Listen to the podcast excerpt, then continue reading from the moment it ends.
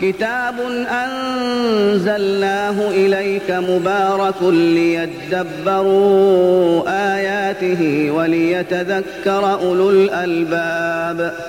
مرت سنوات طويلة غفلت فيه الأمة عن تدبر كتاب ربها ثم أقبلت على كتاب الله حفظا وتفسيرا وتجويدا وضبطا ولكنها تأخرت كثيرا فيما يتعلق بالتدبر الذي من أجله أنزل القرآن لأنه لا يتم العمل الذي هو المراد والغاية وما خلقت الجن والإنس إلا ليعبدون إلا بعد تدبر كلامه. لا أحصي الرسائل التي جاءتني منكم ومن أمثالكم ممن عني بالتدبر. يقول تغيرت حياتي من خلال التدبر. العجيب أن بعضهم قد يكون يحفظ كلام الله جل وعلا منذ سنوات طويلة لكنه لم يعن بالتدبر.